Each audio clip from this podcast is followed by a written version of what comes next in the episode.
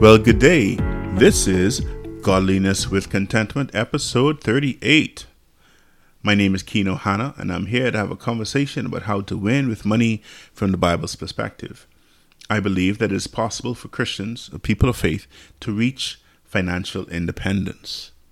Now, I say I believe that. I know that not everyone in Christendom believes that, but I believe that if, if they were to look into the Bible and see the scriptures, what God says about money, then I think they'll come to the same realization. But anyway, you can expect one episode from me per week to help you see what the Bible has to say about handling money or wealth. So I'm actually a couple of days off from that. I was hoping to record on Sunday. This is now Tuesday, so I apologize. Um, been busy, but Not, not not a good excuse. No excuse at all. Right now, what we're doing is we're on a journey through the Bible and currently looking at wealthy people in the Bible who are people of God. This is the seventh installment in this particular series, right? Looking at these wealthy people. And today we're looking at King David. Last week, we looked at a guy by the name of Jabez. Now, when you think about David, sacrificial giving is probably not the first thing that comes to your mind, right? Perhaps it's the fact that he killed Goliath, right? He was a shepherd boy, he killed Goliath, he became king, you know, he used that sling and the stone. He was a man after God's own heart. Um, he fell with Bathsheba, he repented, he had some trouble with his kids. But today, we talk about his sacrificial giving. And we're going to look at one particular passage in the Bible where it brings that out. So that's going to be in Second Samuel chapter twenty-four, and we will read verses eighteen to twenty-five. But before we jump into that, so if you plan to turn in your Bible, you can turn there. But I do have a public service an- announcement. A few weeks ago, months ago, about three months ago, Uh, I came on the podcast and I said that I wanted to lose sixty pounds in three months. And some of you have, may have been rooting for me. Some of you may have been saying, that's crazy, you won't be able to do it. And in fact, those who said it was crazy and I wouldn't do it, you're right.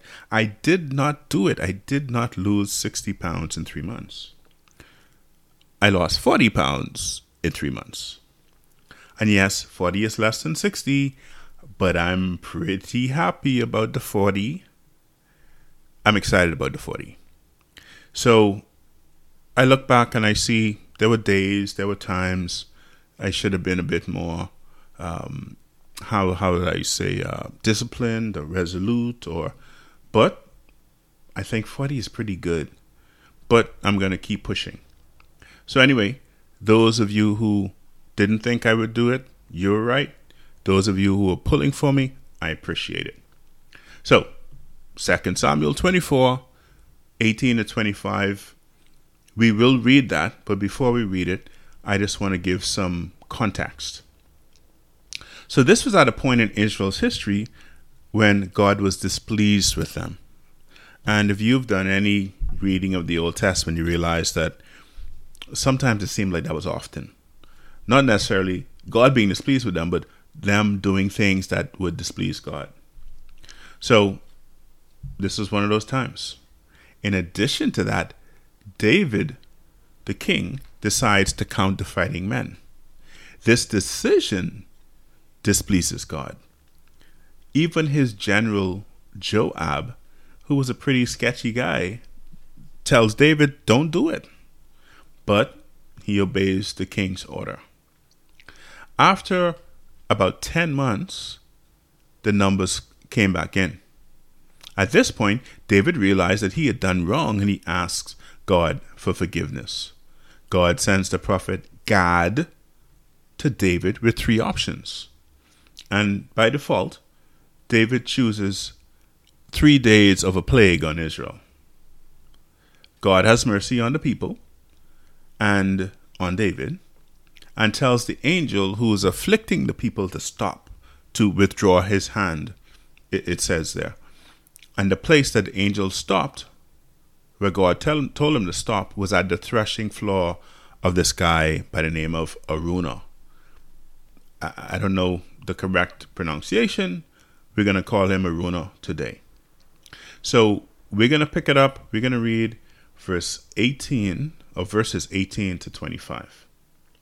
So on that day, Gad went to David and said to him, "Go up and build an altar to the Lord on the threshing floor of Araunah the Jebusite." So David went up as the Lord had commanded through Gad. When Araunah looked and saw the king and his men coming toward him, he went out and bowed down before the king with his face to the ground. Araunah said, "Why has my lord the king come to his servant?" "To buy your threshing floor," David answered, "so I can build an altar to the Lord, that the plague on the people may be stopped." Araunah said to David, "Let my lord the king take whatever pleases him and offer it up. Here are oxen for the burnt offering, and here are threshing sledges and ox yokes for the wood." "O king," Araunah gives all this to the king. Araunah also said to him, "May the Lord your God accept you." But the king replied to Araunah, "No, I insist on paying for it. I will not sacrifice to the Lord my God burnt offerings that cost me nothing." So David bought the threshing floor and the oxen and paid fifty shekels of silver for them. David built an altar to the Lord there and sacrificed burnt offerings and fellowship offerings. Then the Lord answered prayer in behalf of the land, and the plague on Israel was stopped. All right. So we find here a pretty interesting narrative. We, however, are going to focus on the money side of things. David does not believe that he should sacrifice to God something that cost him nothing. And before we jump into that, what does it mean to sacrifice? Well, I found this definition. Sacrifice: the act of giving up something highly valued for the sake of something else considered to have a greater value or claim. Here, David was going to sacrifice the animals on the altar so that the plague would be stopped. And so the thing that was of lesser value was the animals, but also even the, the threshing floor of Araunah, and the thing of greater value was the life of the people. And perhaps this means that the angel was only paused by God, and maybe he was, he was going to start again, but after the sacrifice, the angel was stopped for good. The plague was stopped for good. Here it says that David buys the threshing floor and animals, the oxen, for fifty shekels of silver. In a parallel passage, that, that's in uh, First Chronicles twenty-one, it says that David bought the site for six hundred shekels of gold. So a lot of money. So in Samuel, Second Samuel, it says threshing floor, but in Chronicles, it says site. No conflict there. In fact, this would become the site for the temple that Solomon built.